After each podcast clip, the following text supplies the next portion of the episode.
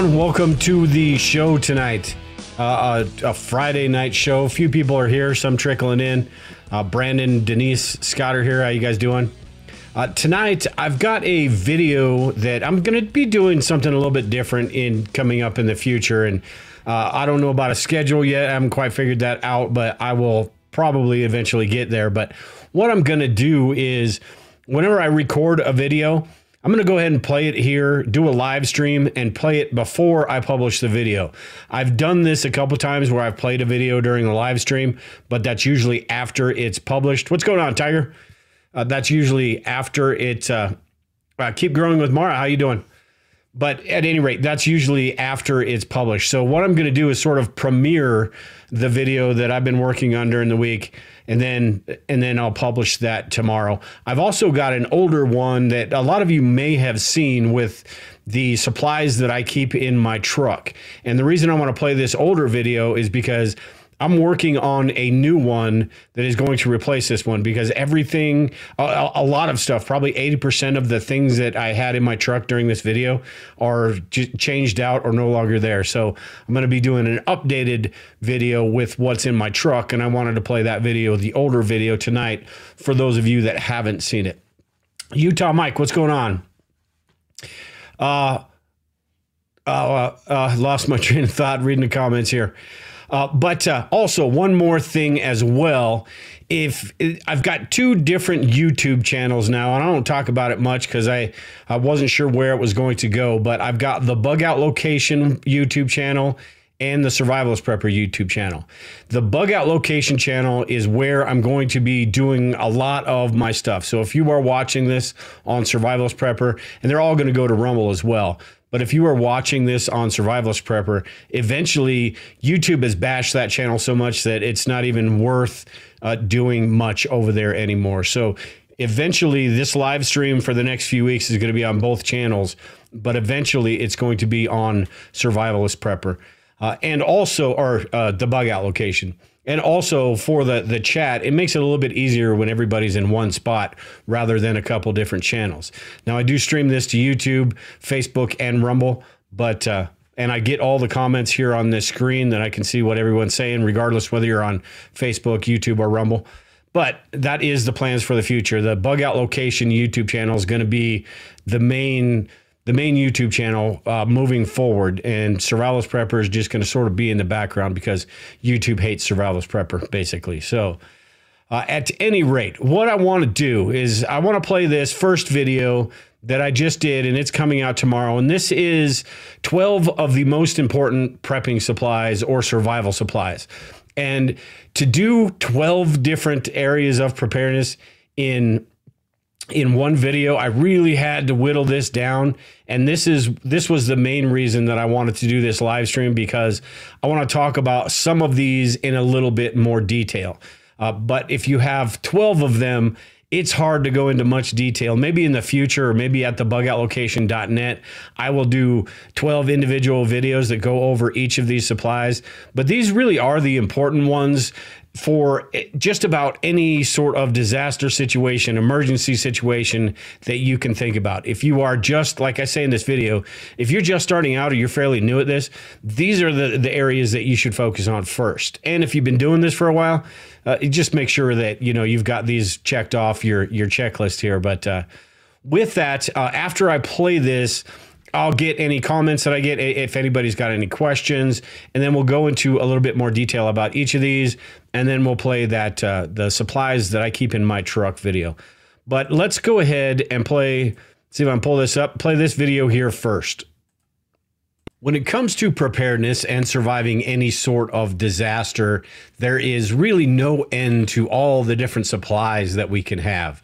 And on top of that, you've got these survival companies that make these new new and improved trinkets and gadgets, these things that will quote unquote save your life in an SHTF situation. And the truth is, nothing beats a good old fashioned prepping supplies. Get a ferro rod, a Bic lighter, and a little bit of skill.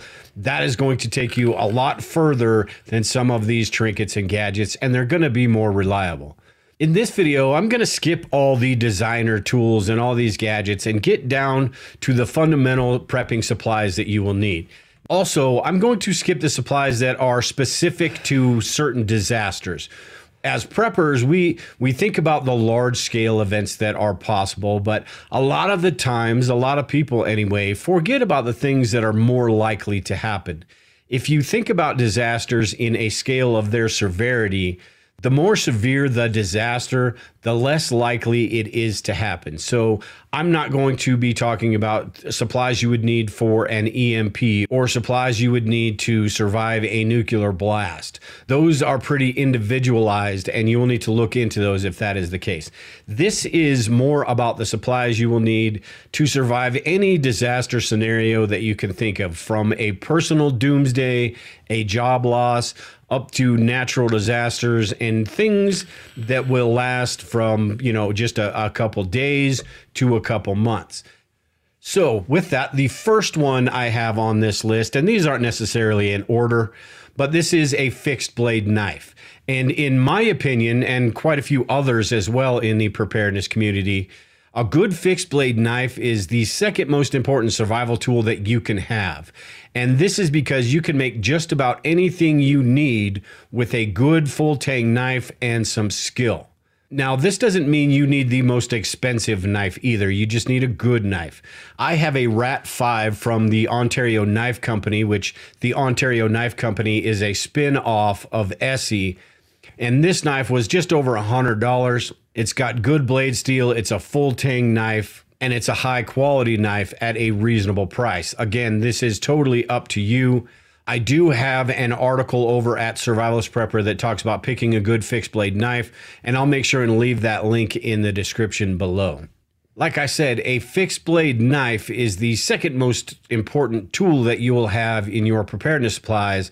And later on, I will go over the most important tool, in my opinion, that you can have. So next we have water filters and water purification. Having a water filter and the ability to clean drinking water could be one of the most important supplies and skills that you have in any sort of SHTF or survival situation. Along with the filters, it's also important to have other ways to purify water that you might come across in a disaster situation. Some of these water purification techniques preppers like to use include using bleach, You've got pool shock, you've got water purification tablets, boiling, a lot of different things that you can do. I recently did a video on 10 ways to purify water if you want to take a look and go a little bit more in depth with this. Now, keep in mind, all these water filters and water purification tablets have their pluses and minuses, and they're not all created equal. Picking the right water filter is really important. Some of these are what you call high country water filters, which will get the Giardia and Cryptosporidium out. Some of these are low country water filters, which are a little bit more expensive. The Berkeys, the, the filters that will get the chemicals, the heavy metals, the things that you might find in an urban setting. So make sure you're paying attention and you understand what your water filter will do. It's great to have these Sawyer minis or the Life Straws, but if you are in an urban area, that may not be the best water filter for your situation. So they're low cost enough that you can go ahead and purchase one or two, but make sure you're thinking about the, the higher quality ones too, if that's what you need. All right, so let's move on to the next one, which is fire starting supplies. Now, this is one when when I pose this question to the group, one that gets mentioned quite a bit. Anytime you see whether you're on social media or in forums or wherever, you are going to see quite a few people talking about fire starting supplies, and for good reason. When it comes to fire starting supplies, there are there are hundreds of different ways to get a fire started and hundreds of different things that you need to know and understand to make this process as easy as possible.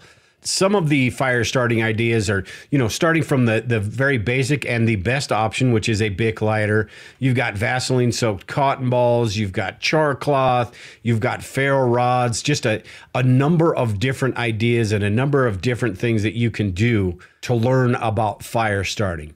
And staying warm is critical whether you're talking about an outdoor situation or even your home. Now, inside, there are other tools and supplies you can use that don't require starting a fire. But if you have a fireplace or a wood burning stove, you're going to need to understand how to get those lit as easily as possible. And the great thing about some of these supplies is you can practice right at home. You can practice in your backyard using some of these different techniques and find the one that works best for you.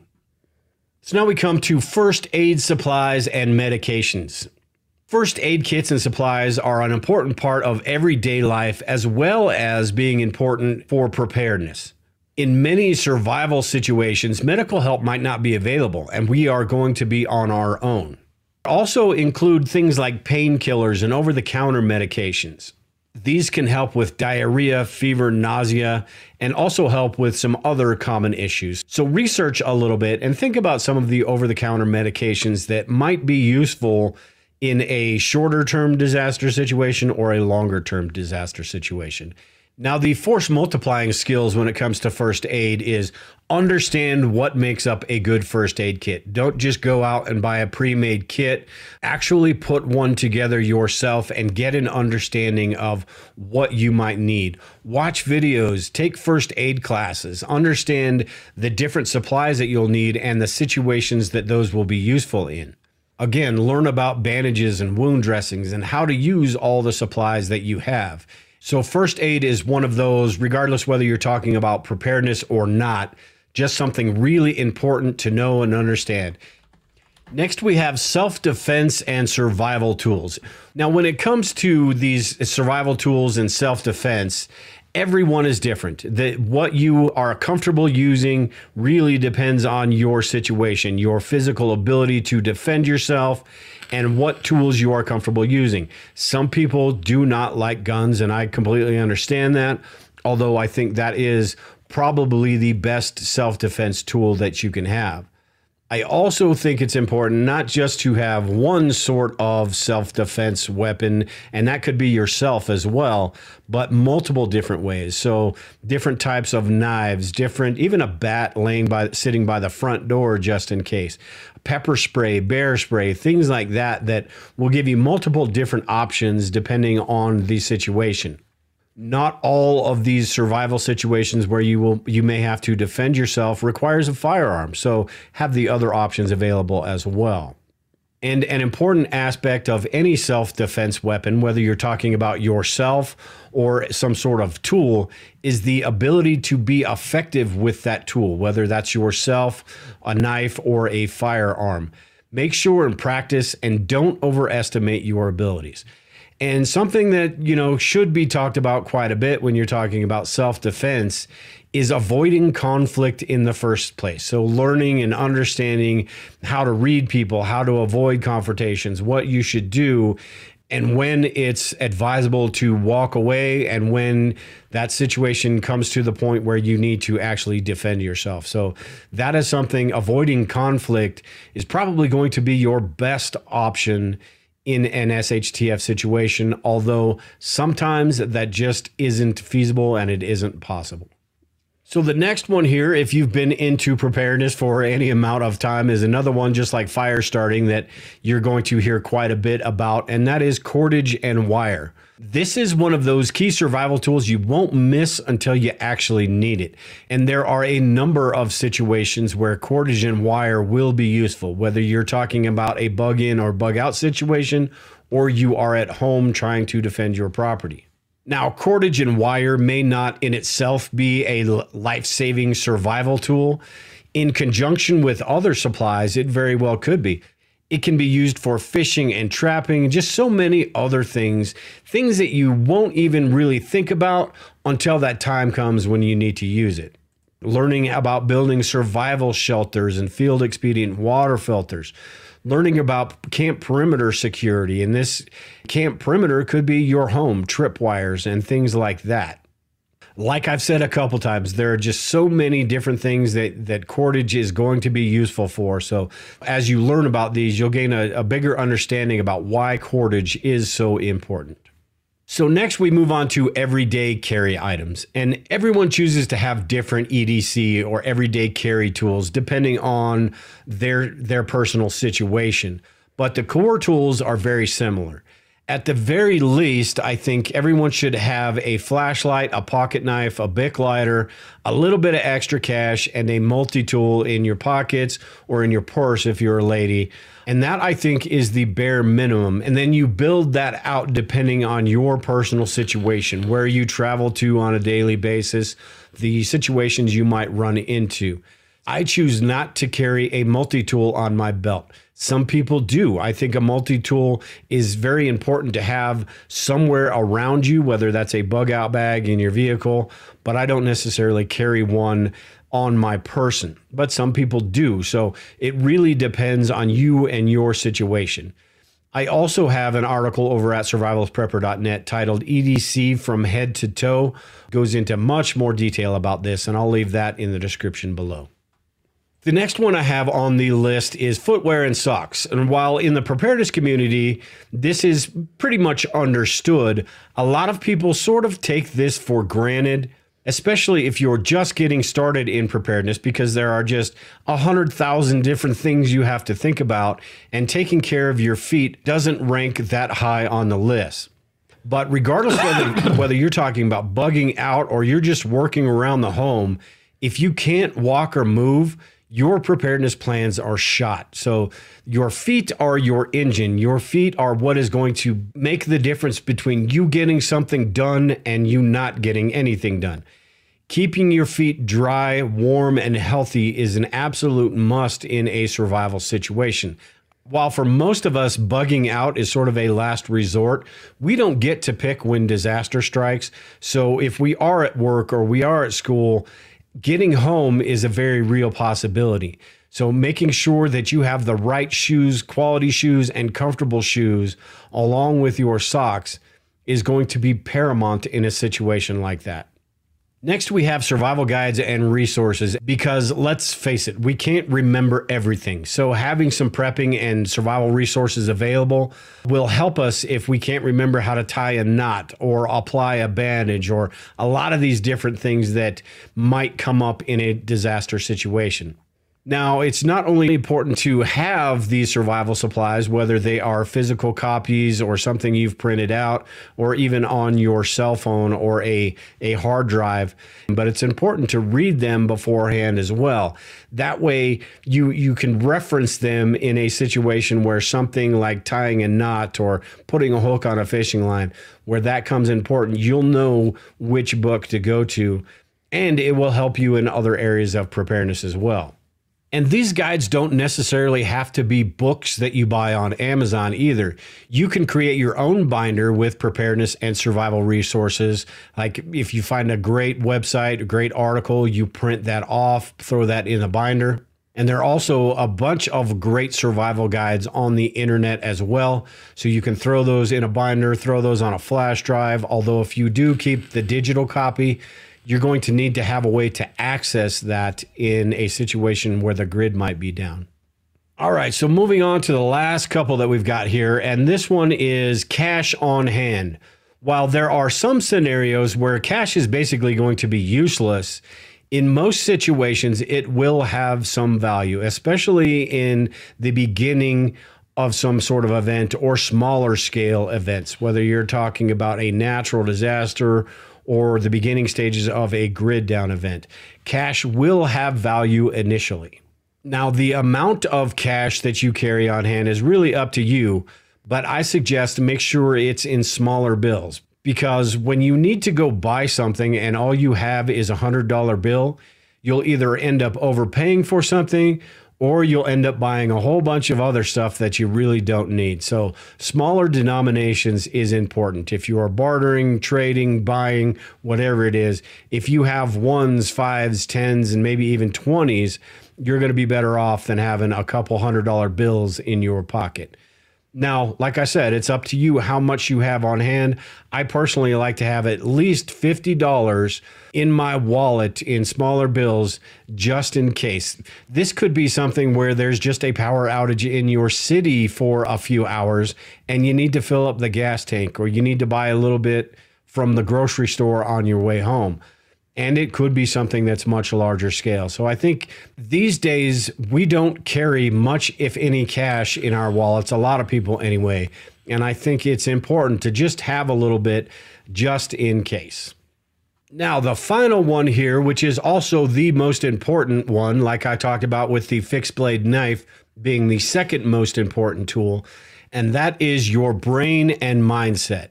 Without a doubt, this is the most essential survival tool and is more important than any supply on this list.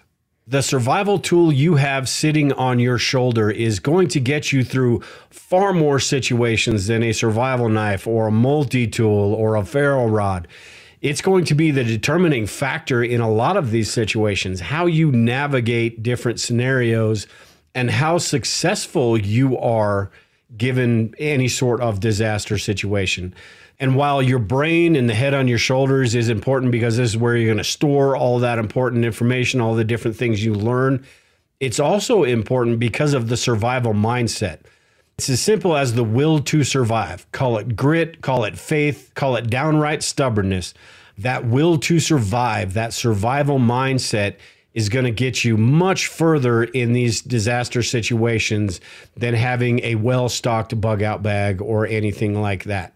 That survival mindset is going to get you through situations that on paper look like you have no business surviving but having that that sheer will to survive and having all that knowledge and everything that we've talked about today to make the tools that you have even more important i think that makes your brain the melon sitting on your shoulders the most important tool that you can have so that's it for this list, everyone. It's sort of a long list that encompasses quite a bit.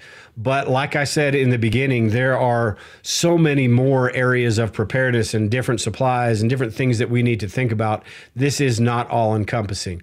I do think, however, this is a great starting point and covers the fundamental preparedness supplies that you will need. If there is anything that I forgot on this or something that you want to add, make sure and leave a comment below. And like I said, I've got the links to some of the articles I talked about and anything else relevant in this, I'll make sure and leave in the description below. But if you liked the video today, make sure and hit that like button and make sure and hit the notification icon to get notified whenever we do live streams in the future.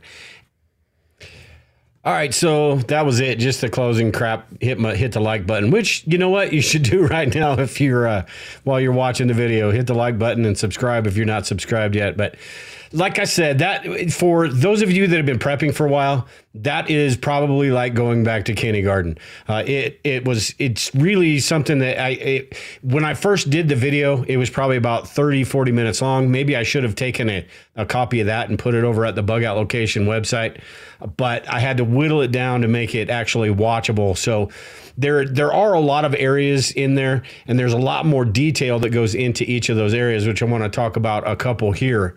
Uh, but uh, uh, Jammer had mentioned also when, with the guides and resources over at the Bug Out Location membership website. I do have a whole bunch of resources over there, uh, probably close to 100, and probably close to 100 more that I still need to put over there. So uh, it is a, if you're, just starting out in preparedness, you want to help support the show.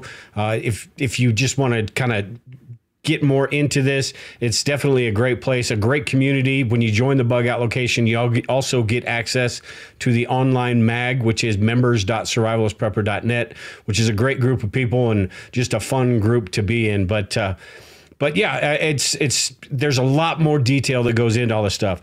If you guys uh, I'm going to try to pay attention to the comments here. The one cool thing about watching the chat while the video is playing is I can actually pay attention to what everyone's saying on three different channels. So that's kind of cool.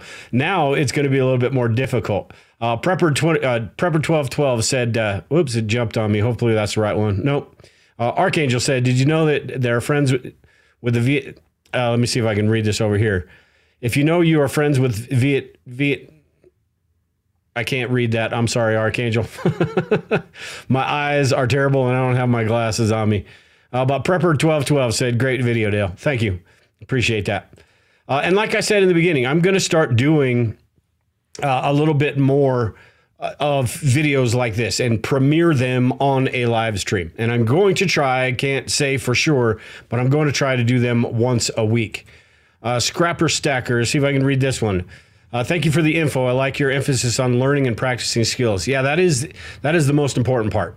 Uh, supplies can can last a long time, but if skills are not practiced, they can go quickly. Yes, that is a, a really really good point, and I tried to emphasize that in there. But again, you, you got to cut everything down. But that's what I was talking about, and thank you for mentioning that because you just brought this. You you made me remember this. That's what I was talking about a couple times in there. I talked about force multiplying skills, and that is skills, things you learn that makes those supplies that you have even more valuable. I'm going to talk about some fixed blade knives a little bit here. And it, that's a perfect example because with a knife, you can get a knife and everybody, everyone knows the basics of what to do with a knife. But if you have those skills like whittling or uh, you know building, doing things with that knife, and you're you're skilled with using that knife, that knife is going to be a lot more valuable to you than just going to the store uh, and picking up a knife because Dale said you needed to have one or some other prepper said you needed to have one. Uh, get those get those skills. First aid, another great example. You can have all the trauma supplies in the world, but if you don't know how to use a nasal pharyngeal airway or if you don't know how to apply a tourniquet properly, it's it's going to be it's a waste of money and a waste of time. So skills and and shooting is another one. Skills are definitely uh, important when it comes to all of these basics I just talked about, and that is throughout your preparedness journey, not just starting out. That is getting better and better and better as you go along. So, uh, uh, I appreciate that uh, comment. Uh, let me see. My thing's jumping. Scrapper, thank you for that comment. I appreciate that. Uh, all right. So, like I said, if uh, if anybody has anything, if I can, uh, if I can as long as I make sure I can, uh, I see the comment, I will put them up and we'll go over it. But if anything, anybody has anything to add to all that stuff, uh, just leave a comment in there. But uh, don't forget, don't forget sulfur used to treat wounds before antibiotics, and it works. I've never, we don't have sulfur, so, but I, I, I get how that would work. Thanks, James. Uh, but I wanted to uh, yes, Joe, absolutely, man. Uh, he said people, community, and that is something that uh, I didn't mention in there, but other people. You, if you are the lone wolf, like Joe said here, don't forget people. Uh, lone wolves don't survive. Yeah, if if you are, if that is you, and you're trying to, you, and you're preparing, and you think you're going to last, you've got enough food and water for two years and all that. You know, I, I I suppose it's possible. Anything's possible, but the odds are that food and water is going to be somebody else's in a matter of months. So you really do. It doesn't necessarily mean you need a prepper group, although that would be ideal. But you do need friends, neighbors, family members, those those people that can help support because you can't do everything. Uh, you can't go out and scout. You can't have you know be have lookouts. You can't defend all areas of your property if you are you know that single person trying to protect everything, unless you've got some uh, you know, like the Doomsday Castle, that show from a long time ago, unless you got something like that and a hell of a perimeter defense and you know, with AI and robots these days, who knows? Maybe, maybe that that will be your prepper community in the near future. uh, Denise said it here. I've never heard of this either. Uh, silver mixed with lard will cure. Uh, I can't see that word. Infatigo. I don't even know what Infatigo is, Denise. uh, uh, sulfur and lard, yeah. So, oh, silver mixed with lard. Sulfur and lard, okay. Uh, but I want to go over. hey man, sorry I skipped over your comment. Like I said just a minute ago, uh, I it, it's hard for me to go through all of these when I'm trying to do all this all at the same time. So I apologize. It is what it is, though. Uh, with the uh, uh, Jammer, well, okay, I'll get to the knives in one second. Jammer had a good comment right here.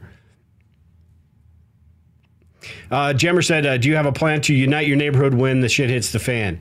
And it, yes, and and it's sort of a a work and and I think this is different for everybody too. I, I think it's sort of a work in progress, uh, and it's it's sort of just getting to know your neighbors. It's feeling out, you know, if you, I, I, don't, I work from home, so it's not so much employees or employers, but feeling out the people you work with and figuring out who's going to be an asset, kind of labeling everybody basically. Are they going to be an asset? Are they going to be hindrance? Or kind of figure that stuff out. And that way, when things, when and if things do go down, you've got a better idea. You'll never have a great idea, but you'll have a better idea about who who's going to help you and who is not with your neighbors, that I think is the most important part. Uh, Joe said, "Yeah, take over the neighborhood." Yeah, with neighbors, I think that's the whole, the most important part because they're right next to you regardless. If if things go down, they're they're there whether you like it or not. You have people that may come to your door, you have people that may contact contact you, but your neighbors are going to be there. So getting to know them, and that doesn't mean you have to. I I really not uh, the person that likes to go to barbecues and crap like that but getting to know your neighbors a little bit and at least uh, you know offering your hand out and let them know that hey that this guy's a good guy he's not that recluse and you know if things go down uh, he's going to be somebody that I can at least talk to. And then you get an idea about that person. I've talked about Mr. Johnson a bunch of times on my podcast, uh, and he actually, I don't, I don't think uh, is around anymore. Unfortunately, I, I think I mentioned this a while back. I, much as I dislike the dude, I never wish anything bad on somebody. But he was one of those guys that lived right next door to me, uh, or yeah, real close to me, and was one of those people. Okay, watch out for him if something happens. So just get an idea uh, of your neighbors and get an idea of of who might be helpful in a situation.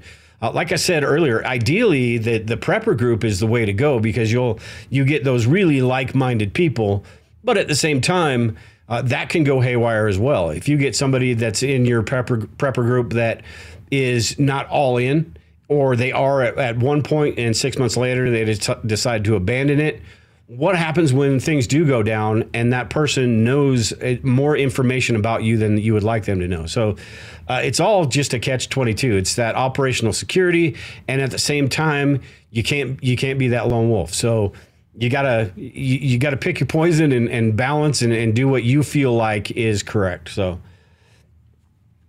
impetigo a highly contagious strain infection uh, see this is i need lisa I need Lisa down here, Denise, because she probably is upstairs and she knows exactly what impetigo is. I'm going to have to ask her after the show. Uh, but uh, Josh said here uh, petroleum jelly stops bleeding. Just a few things my dad taught me uh, from growing up on the farm. Yeah, yeah, absolutely.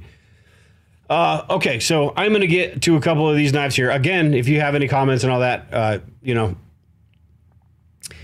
sorry, reading, trying to read comments if you have anything else you want to elaborate on with the all the different areas I talked about, but I wanted to bring up one thing though because I talked about fixed blade knives, and this isn't one that you know this isn't you know something that you've got to have the biggest fanciest knife in the world. But I wanted to talk about.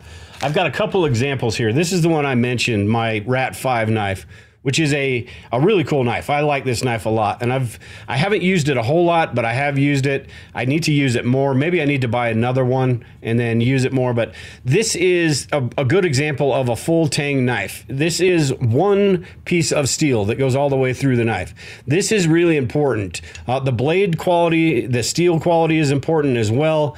But this is really important because if you're if you're using this a lot and doing a lot with this knife, you want to make sure that's not going to break. A good example of a piece of junk, and this one I got from my one of my kids when they were too young to know any better. But this knife right here, this Rambo knife, looks all big and bad and it's it's not. Now there are some Ka-Bar makes. Uh, I, I, think it, I can't remember who it was. Somebody just posted in the group they got a Ka-Bar, which looks pretty cool, and it's sort of like this type of knife, the Rambo knife. But if you see, if you look on here, this knife has got a uh, probably a, a, screw or a, an Allen Allen wrench head that it doesn't have a full tang. So it basically goes right here, and the rest of this is just where you you can put. Uh, I don't think I have anything in here now, where you can put uh, a compass, or it's got a, or it had a compass on it, fishing line, things like that. Cool little idea, but this knife I wouldn't trust for crap. And this is a pretty cheap knife, so cheap knife. So the steel is probably terrible too. The only reason really I still have this is because one of my kids gave it to me, and it and it, I just can't I can't get rid of it. Uh, and then a, a in between sort of knife, and they've also got. Uh, I can't remember what they're called. Really cheap knives, really good knives. If anybody knows what I'm talking about in the chat, let me know. But uh, I bought this knife a long time ago just because it looked cool and it had a little ferro rod right here, which it doesn't have anymore. Uh, but this one is hard to tell. Uh, Ka-Bar is another standard Marine Corps issue. Archangel said, "Yeah, Ka-Bars good. Ka-Bars are good knives." Uh, and I think, and you'll have to correct me if I'm wrong here, Archangel, but most knives, I'll get back to this in a second. Most knives, just like any sort of product, will have high end knives, uh, whether you're talking about Spyderco, Kershaw, uh, uh the, uh, what is the Bear Grylls one? I'm drawing Gerber. Uh, they're all going to have those high end models and then the low end models. So you just have to make sure you know what you're.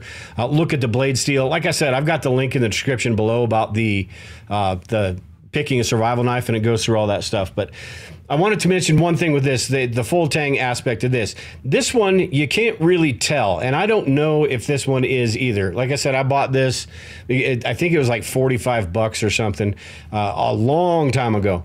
And it's a, a stat gear. I don't even know if they sell them anymore. But you can't really tell if this is full tang or not because of the, the handle right here. It does have the the butt right here, the the glass breaker right there. But I don't know if that is you know the piece that's you know maybe right here or if that goes all the way through. So just make sure that's the most important part about a knife is to make sure you have that that full tang. Um, so what else do we what else do we want to go over on this? We talked about uh, oh I know I have a question for everyone. Uh, I mentioned in there that I don't carry a multi tool on my belt. And I've talked about this a couple times before.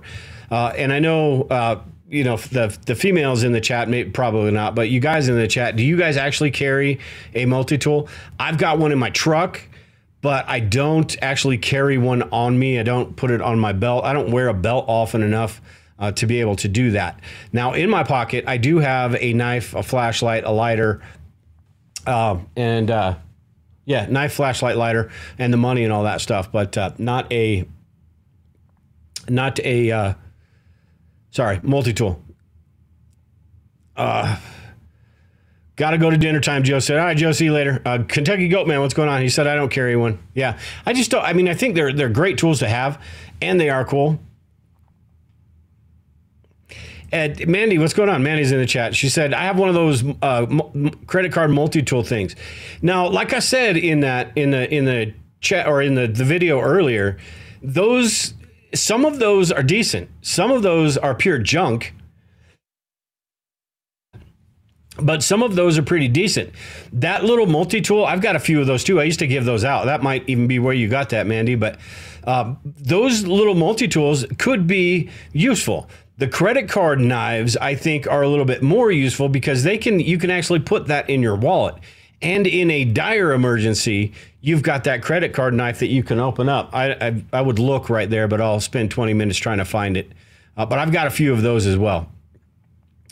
Uh, Scrapper, uh, yeah, Leatherman waves are awesome. He says, I carry my Leatherman wave in my pocket every day, and I use it for work all the time. See, that's that's what uh, that's what my thing is. I would carry it all the time. I'm just not sure I would use it because I have so much stuff in my truck and I work from home. So there's not I don't do a whole lot of traveling anyway. So everything is is sort of right here. So but it but like I said with in the EDC section of that video, it's really up to you. It you need to tailor your stuff to your situation if you if you do travel a lot, then maybe something like that is more important than for somebody like me that doesn't.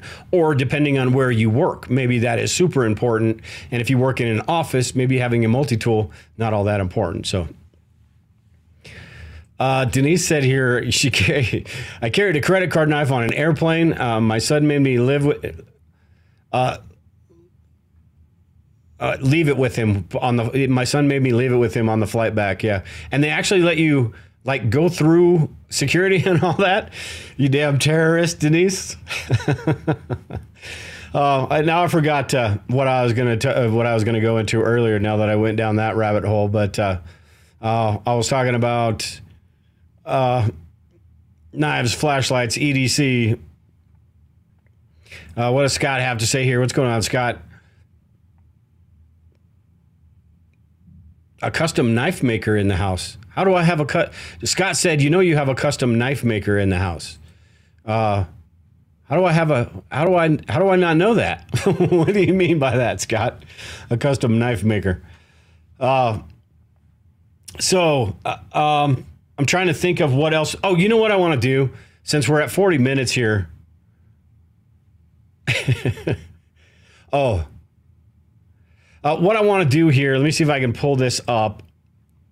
Uh, I want to play this. What I keep in my truck and this video shoot, I don't even know how long ago that I made this video, but it it was it probably six, seven years ago. Shoot, it's been a long time. That's why I'm going to update this, and I want to play this today just to show you what it was, and that way when I when I uh, when I upgrade well, update the video, then you can you can see the difference. But Jammer said, uh, Jayhawk, what's going on?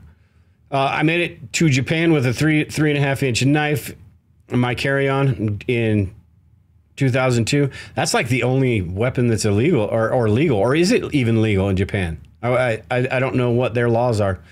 Um, at any rate, what I want to do, and I'll jump back into the chat and, and talk with you guys while I play this video, but this is uh, this isn't that long. I believe this is about nine ten minutes. Uh, but this is the stuff that I used to keep in my truck, and I'm going to, like I said, revamp this. So let me uh, let me see if I can get this to the point so you don't have to watch the intro and all that crap. So uh, let's go ahead and play this. I recently had a couple questions about what I keep in my truck and how I do it. So I kind of wanted to show you what I do and I especially wanted to show you these little plastic bins that I use and you can't really see it but they stick under the seats here and tuck away really nice. That way if I've got the kids or something are coming with me, all this stuff is, is nice and put away. Now this is the bare bones. Uh, depending on the situation, depending on who's coming with me or where I'm going, this, you know, it could be added to. I've got a big plastic tote that I use for some camping stuff in the wintertime. Uh, but this is like the stripped down version. So I want to go through, I'm not going to go through a detailed everything I've got list, but I want to go through a couple of these and show you what I've got. So I'm going to start on this side and then we'll turn the camera around and I'll show you the stuff over there. But in this plastic bin, and they go right under my seat nice and easy, uh, I've got, first of all, I've got the bug out bag that goes with me everywhere. Uh, and in this bin, I'm going to put it here so you can see it. Uh, this is just tools. This is all the stuff I might need. So I've got my shovel, I've got a tire hole patch kit, I've got my wrenches. Uh, I've got a, a, socket set right there, but I also have these wrenches because anybody who's worked on a car knows that sometimes that socket set just doesn't work. Uh, I've got a multimeter here, a couple flashlights, hammer, screwdrivers, Allen wrenches, all the stuff I might need in a situation, uh, in any kind of situation on the road, whether it's a, you know, some sort of disaster situation or not. Uh, next, I've got, see if I can close this. Also have my tire iron and stuff over here. Uh, but I've also got this first aid kit and this first aid kit is not your typical, you know, average band-aids and over-the-counter medications and everything. This is more for large-scale type injuries if something were to happen in an accident. And I do have a regular first aid kit here, which I bought this and then repackaged everything in it. It's got the band-aids, it's got the the ace wraps and all of that. Uh, and also a bug out bag first aid kit, which has some of the basic stuff too. Uh, but this one's got like the SAM splint, we've got an Israeli bandage, uh, a blanket, another water filter, some N95 masks, and this this little trauma kit that was given to me by a friend in the Apocalypse Facebook group, which has got um, a cat tourniquet and some, some gauze rolls and all of that stuff. Uh, so a lot of this stuff is for the bigger injuries. I'm not worried too much about you know, getting a headache. If I if I do, I've got these things right here uh, to take care of that stuff. I'll repackage this later. And then finally, the last one I've got here is this one, which is just the the other stuff basically. I've got a tack bar food ration. I've got some Mountain House. I've got some the binoculars. I've got my Titan paracord. Some uh, some other rope down here. I've got some tie tie downs right there. Another N95 mask. My jumper cables, flashlight, gloves. You know all the different stuff, the miscellaneous stuff that that I might need. So uh, that's why I like these kind of bins is because they tuck tuck away nice and tightly. I keep everything organized and I know where everything's supposed to go. Uh, depending on your car, your situation, they make all sorts of different sizes of these. So you could do, figure out what works for you. But I like these because it helps me keep everything nice and organized. All right, so now we'll move to this side and I'll show you what we've got. Uh, I forgot to mention over there, I've got a tarp uh, that's still in its package and then a survival blanket, one of the really heavy duty ones, which is basically like a tarp but it's also got the the silver inside that reflects or absorbs the light. Like I said, I've got my, my bug out bag here too. This also has a tarp in it, but it's the heavier duty Rothco type tarp. I wouldn't probably use that to try to make a shelter, it just wouldn't last, but I do have a tarp in here that, that would. Uh, like I said, this goes with me everywhere. All of this stuff goes with me everywhere. If I've got a, you know, all the kids are in my truck at once, the bug out bag takes a back seat to the you know, to the back of the truck for a while until we get out and then put it back in here. But all of this stuff basically goes with me wherever we go and the kids got to fit around it. But over here I've got a socket set. Uh, I've also got my headphones for uh, when I go to the range, but that's not a big deal. Uh, I've got a solar panel set. This is 24 watts.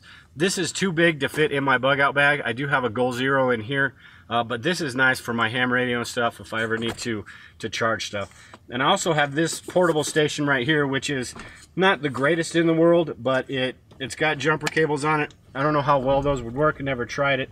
But it also has the AC and DC uh, adapters here. And you go in here and you can plug stuff in, 110 volts. Uh, it's got USB, you know, all the, the, the cool stuff on it. So it's just good. It always stays in here. I've used it a couple times and never had to really seriously use it. Uh, I've never have used the jumper cables though. But anyway, that's that's the kind of the bare bones of how I keep my truck kind of organized. This thing right here is actually to protect my leather seats for my dog uh, because they have their giant claws. But this could also be used as some sort of bedding too. That's why I kind of like this. So comes right up. Uh, but anyway, that's how I have my truck set up. Uh, if you have any comments or any suggestions or uh, or anything else, just let me know. Uh, but anyway, we'll talk to you next time stick under the seats here and tuck away. All right, I got shut that off. Okay. um, Scott was saying in the chat too, and I'm curious, what do what do other people? What do you have in your truck?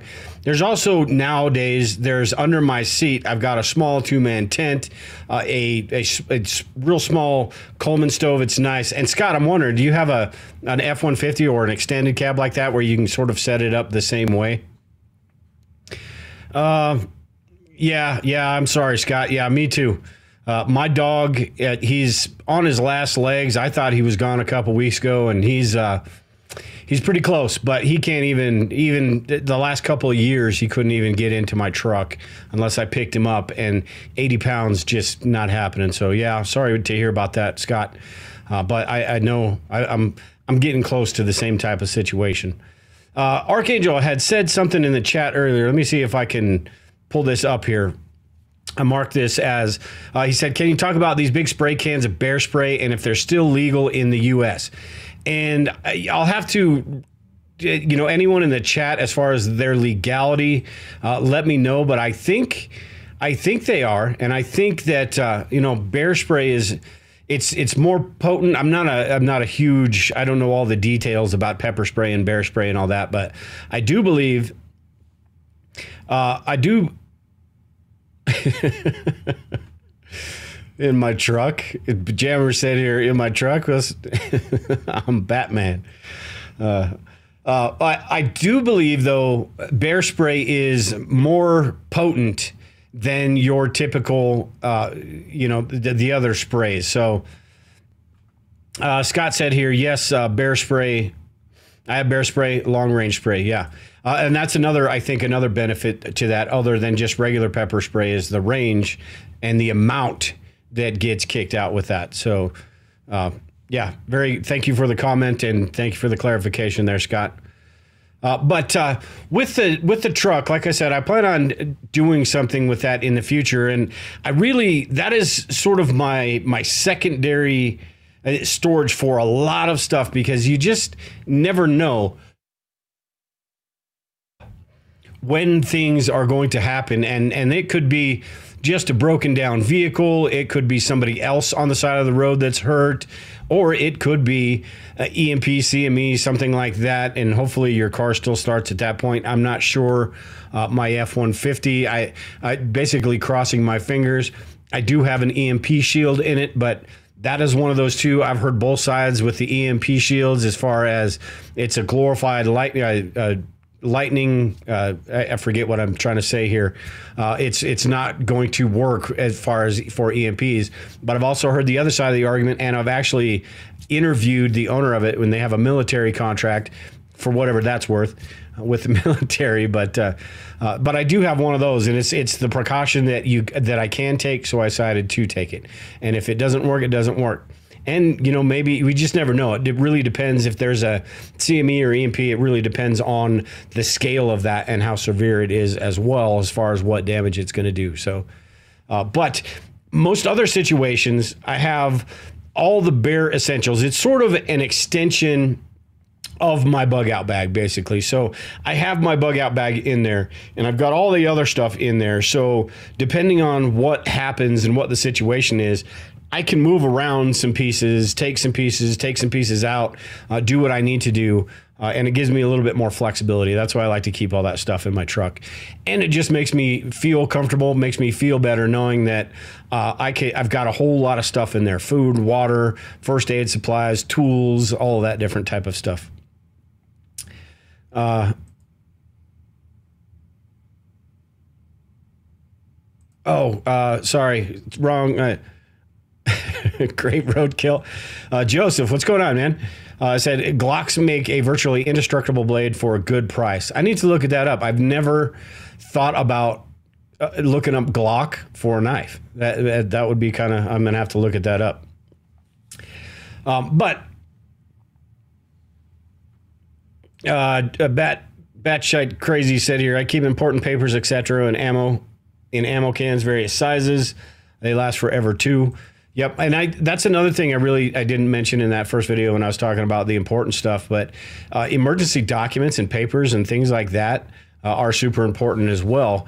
If you've got a, a house fire, you're going to want to be able to protect those in in a fireproof safe, waterproof safe. I, I know there's some that are actually fireproof and waterproof. They are pretty expensive. There are some that are water resistant, so it's better than nothing.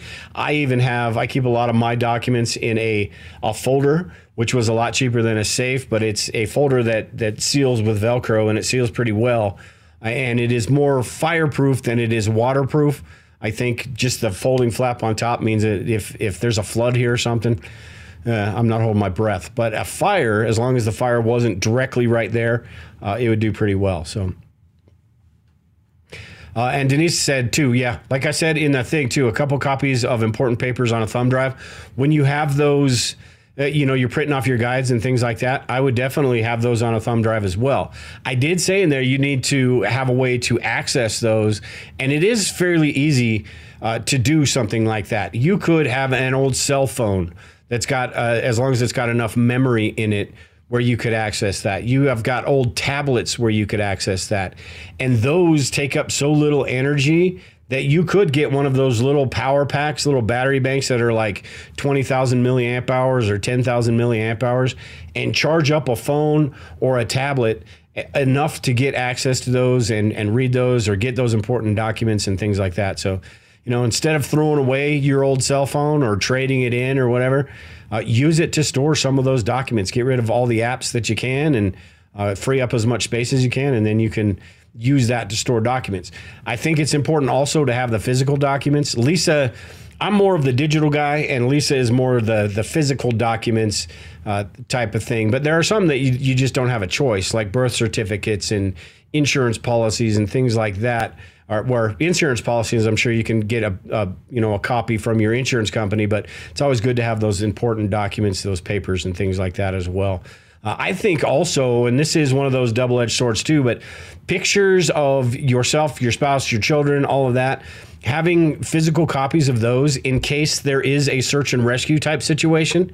Maybe you and make make sure they're they're newer pictures, make sure they're pictures that are recent, but having those and being able to give that to somebody or make copies or something uh, that that could be super beneficial if you are in a if there's a situation where somebody is lost and you need to let somebody know who and what they're looking for. So, uh, but at the same time, my prepper brain goes you know full full bore Mad Max, thinking that you know if somebody is ransacking your house and took everything over, they're going to see pictures and things like that and know that it's not just you there, that you've got other family members or you know a lot of a lot of different things. But I think it is important to have those those pictures of everyone. Uh, get, yeah, you know what? That's a great comment too. And and I do have that's part of my new and improved uh, truck kit is get one of those sixty dollar jump starters. Yeah, I have. Uh, Lisa's got one in her car, and I have one in my car. Uh, actually, I like mine. Actually, I like hers. I gave her the better one because I'm more concerned about her getting a flat than me. But uh, yeah, they they work absolutely fantastic. And also, like I mentioned in that, make sure you have that tire plug kit too something super simple and it's like 15 bucks. If you have a flat tire and you don't have a spare, um, you're SOL. So if you do have those jumper cables, mine is will inflate the tires as well. Uh, if you do have that in your truck and you do have those plugs and you get a flat tire, you can pump that right up and you'd be on your way to get wherever you need to go. So. Uh, Archangel has been talking. I forgot to mention this earlier too. Uh, another good publication for military surplus is BUDK. Uh, and and what Archangel was talking about earlier was and and uh, quite a few different things, but the Army surplus is a great place to get a lot of really good stuff. I was talking about not buying pre-made first aid kits in the in the video I did, and he was talking about how the the Army surplus has some really well-made kits, and that makes a lot of sense. Uh, my thing was, you know, if you're going on Amazon, don't get the kits with the, the little chintzy little band-aids and things like that. That it's just going to be junk you're going to have to throw away. But the Army surplus store, and they are probably far and few between. I'm not even sure where or if one is here in Denver anywhere. I'm sure there are, but uh, and actually that would be kind of a fun field trip just to go and uh, be you know like going to the amusement park, the prepper amusement park, uh, be fantastic. But Army surplus is is fantastic. Yeah, you want to get stuff that is you know it's not the made in China crap you're going to get on Amazon. It may some of it may be the the older stuff and things like that, but it's going to be it's going to be quality made stuff. Yeah, so very good point. Thanks, Archangel. Uh, a couple more comments, and then when I think I'm going to get out of here, what do you have to say here, Denise? Uh, I sort of learned that you don't need to put 80 pounds of air in truck tires. yeah, that uh, that sounds a little bit dangerous. Uh, I think I, I think mine are like 36, so you're you're like double filling them there. Uh, but even if you're, you know, say, because this, I don't know how long or how many tires I would be able to fill up with my little uh, air compressor and, and jumper. I'm thinking on my truck, probably one and a half tires, maybe. So not a lot, but it'll, it'll work for one tire. But it doesn't necessarily have to be full, uh, all the way maxed out. Even if you're just off the rim a little bit and you just need to get a couple miles, that's going to be better than nothing. So, uh, Jammer said, "Oh, I keep skipping on me when I'm trying to." Yeah, Jammer said, "Hard to find army surplus nowadays. It's hard to find anything nowadays that isn't online. And in, and and when you go online, it's hard to find what is the quality and what is not quality because everybody's selling one version or another of every little thing in the world, and that's the uh, the thing that." That I that bugs me about the trinkets and gadgets as well is because you just you just don't know. It looks I like trying them out. I love trying out these trinkets and gadgets and seeing how they work, but none of them go in my bug out bag. None of them go in my truck, uh, and and things like that. So, but they are sort of fun and they are cool. Some of like I, I don't know if you guys see, have seen the Ontario Spax tool, which is like a hatchet. Uh, it opens up fire, ex- uh, not fire extinguishers, fire hydrants. It's it's got a sillcock key on it. It's, it's kind of a cool tool, an all-in-one uh, little survival tool. And I think there's others other than the Ontario Spax tool now. A, a lot of different kinds, I'm sure, but. Uh, what did you say here, Jammer? It's funny. I gotta I gotta put these up before I can read them. uh, better than 100 pounds for those that are trying to get 100%. I don't know if I jumped into a conversation or or what I did there. Uh, uh, oh yeah, this is a good comment too, James. Uh, check out the salvage stores. Yeah, but first, uh, the uh, thrift stores and things like that, even even dollar stores, they got some stuff there. I'm not a huge fan of the dollar store, but I did actually go get some canned foods and and check some things out there, and it, it's it's feasible. I just don't know that I'd be going to the dollar store. But thrift stores and first hand store or, or second hand stores, those are are fantastic as well. And it it may be something that you go there and you can't find a damn thing. And sometimes you go there and you find some really cool stuff, like a Coleman grill or a tent, or you know even just utensils that you can throw in a bin and use them for SHTF type situation. Uh, but yeah, those are those are awesome as well. Um, all right. Uh, oh, Jammer's talking about air pressure and tires. That's what I yeah. See, this is I, when I go back and read these comments, it's all going to make sense to me. But when I'm trying to talk and read and think all at the same time, uh, uh, it just doesn't work. It doesn't work. Denise, one more here, and then I'm going to get out of here. But she said yard sales. Yeah, yard sales the same type of situation. Yeah, we don't need a, a lot of the things. Like there's some things you don't want to skimp on like a water filter. You probably want a brand new, you know it's not used or abused water filter. Uh, the knives, maybe the same type of situation. But even at yard sales, if you are, if you know what you're looking for, uh, for as far as knives and tools and things like that, you know what the quality ones are and what aren't. Uh, you could find some really good deals in the group. Uh, I think uh, I can't remember who it was, Alpha or somebody. A couple people have posted that Scott said, "Focus, bro." yeah, I know. Uh, in the group, though, uh, a couple of people have, and maybe it was Scott that found the solar panels. Was that you, Scott? Uh, got a whole bunch of solar panels for really cheap. Uh, Alpha Tango uh, got uh, has gotten a few things really cheap, so you can find really good deals that'll help in your preparedness. You just got to look. It's not all you know. You've got to buy this on Amazon and that on Amazon and max out your credit cards and all this and that and do it all in the next week. It's it's things you can do over the course of time. And if you're somebody like me that just doesn't like the people basically. I don't like people very much. And going to yard sales and going to different stores and things like that gives me anxiety. Uh, if you're if you're going for that type of purpose and you see those cool types of things it makes it a little bit easier. Like i said the army surplus store if i'm going to look and i'm going to find one out here and go check it out that is sort of that store you just walk in and you'd be like all right this is sweet. I can hang out here. And on top of that uh, with the Army surplus stores, and I don't know if, if Archangel brought this up earlier, but the type of people you would meet in an Army surplus store would probably be that type of person that would sort of have the same type of mindset as you. You're probably not going to find many blue hairs or man buns in an Army surplus store. So uh, that could be good you know, it depends on how often you go and, and how easily you start friendships and things like that. But that could be something as well. The shooting range, another another place where you could, you know, if you go to the same shooting range at the same time and all that, another place where you could meet those those people and sort of have that that community of people that maybe they're not preppers, but they're a really good shot, and they're somebody that uh, you know sees that uh, the country is going by the wayside and and rather rapidly uh, you know, that might be somebody you do want to have in your address book. So,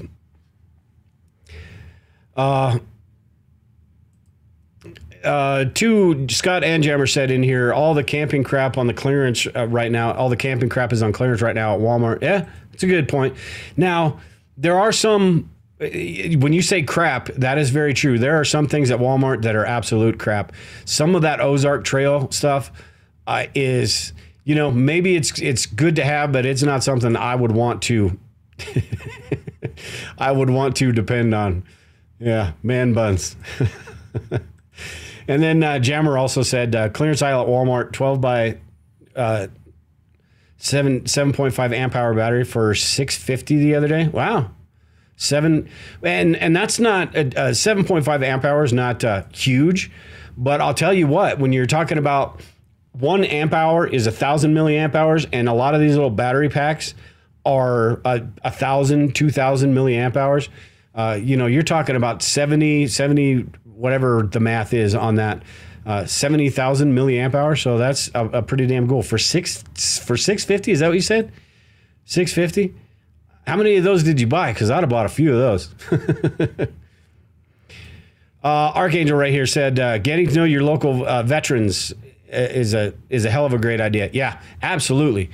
One, just the stories you'll get and the knowledge you'll get and the reverence that you'll get from them, but at the same time, they're the the knowledge that they can pass on about situations that we talk about and we sort of fantasize about all the time. And they've actually lived through situations like that.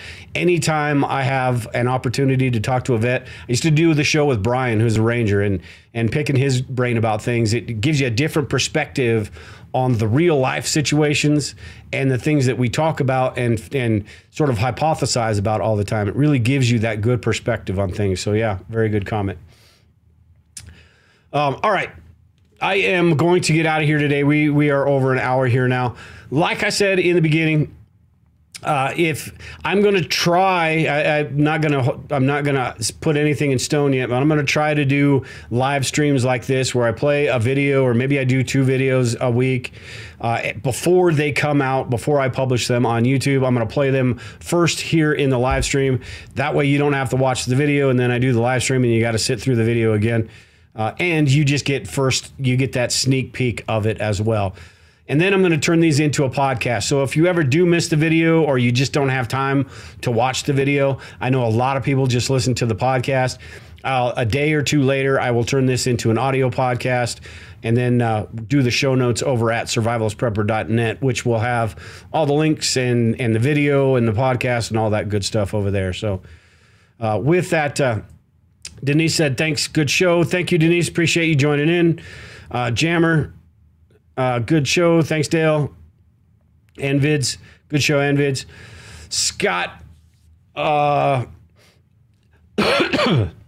excuse me, Scott Archangel, everybody else. I, I, there's too many people in here tonight for me to name everybody, but I appreciate y'all. Anybody, James, uh, anybody that I pulled up your comments and all that, and and and even those of you that I didn't, I, I apologize about that, but uh, I appreciate y'all joining in tonight. I don't know. One last thing before I get out of here. I don't know that it's going to be Friday nights, and I don't know that it's not going to be Friday nights. My plan is to try to do it like Monday or Tuesday at six o'clock at night, but that may change. Friday nights may be just the night, but it will be at six o'clock at night, so you can uh, you can plan on that. Scrapper, yeah, yeah. Thank you for joining in tonight. Tiger, you too. Thank you for joining in tonight. Uh, but with that, everyone. I am out of here tonight. So take care and prepare, and we will see you next time.